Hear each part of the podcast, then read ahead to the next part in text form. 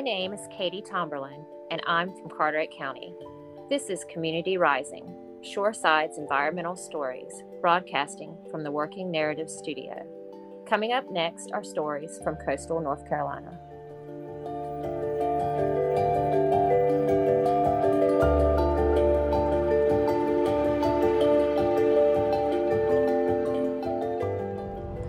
Hi, I'm Caroline Bailey, a reporter for Community Rising. Today, I'm talking to Christian Legner of Duck, North Carolina, about how her town prepares for hurricanes during COVID 19. My name is Christian Legner, and I'm the Public Information Officer for the town of Duck. I've been here about two and a half years, and my primary responsibilities are uh, keeping up with our website, informing the public about all sorts of municipal information about the town. And when it comes to hurricanes, working with the county uh, PIOs to put out all the information to our town visitors and residents.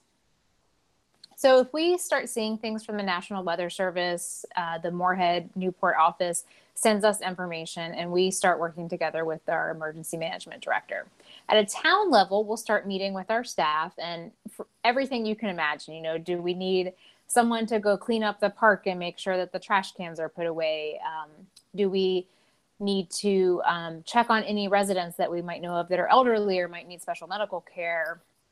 And that's really important for us because we want to get the town back up and running. Um, we live in a vacation area on the Outer Banks, and so um, a lot of the people who live here year round, that's how they make their money is from the tourists. So you know, with hurricane evacuations this year and COVID, I know I mentioned that there are a lot of guidelines out there. Um, there are two really great resources that anyone in North Carolina can use, especially on the coastal plain. It's readync.org and then cdc.gov slash disasters.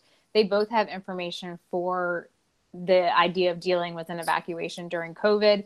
And they have really great tips for extra things to bring with you, you know, masks and wipes and, and things like that. So I just wanted to put that out there. Right after I spoke with Christian, the expected happened. Hurricane Isaias was expected to hit coastal Carolina in only a few days. I reached back out to her to see how Duck dealt with the damage and how their evacuations took place. For hurricane slash tropical storm slash tropical storm Isaias, it kept bouncing back and forth.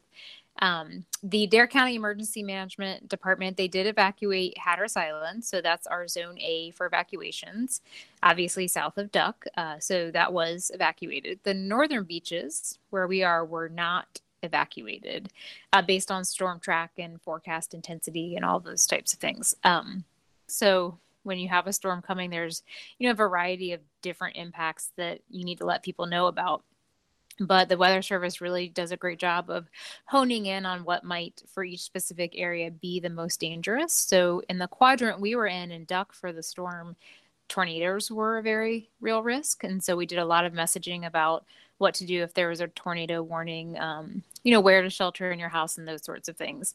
And as always with the storm on the coast rip currents before during and after the storm were a big part of our messaging as well one thing because of where we were in the path of the storm with the higher risk of tornadoes for us was really reminding people about the emergency alert feature on on every cell phone. And uh, I, they probably come pre-programmed with it turned on but um, you want to make sure if you have a storm coming or some some sort of natural event coming that you make sure those activations are on. And if the storm's supposed to hit overnight making sure that your phone is powered up and on overnight uh, because you know no matter how, no matter how great the technology is, uh, tornadoes you don't get very much warning.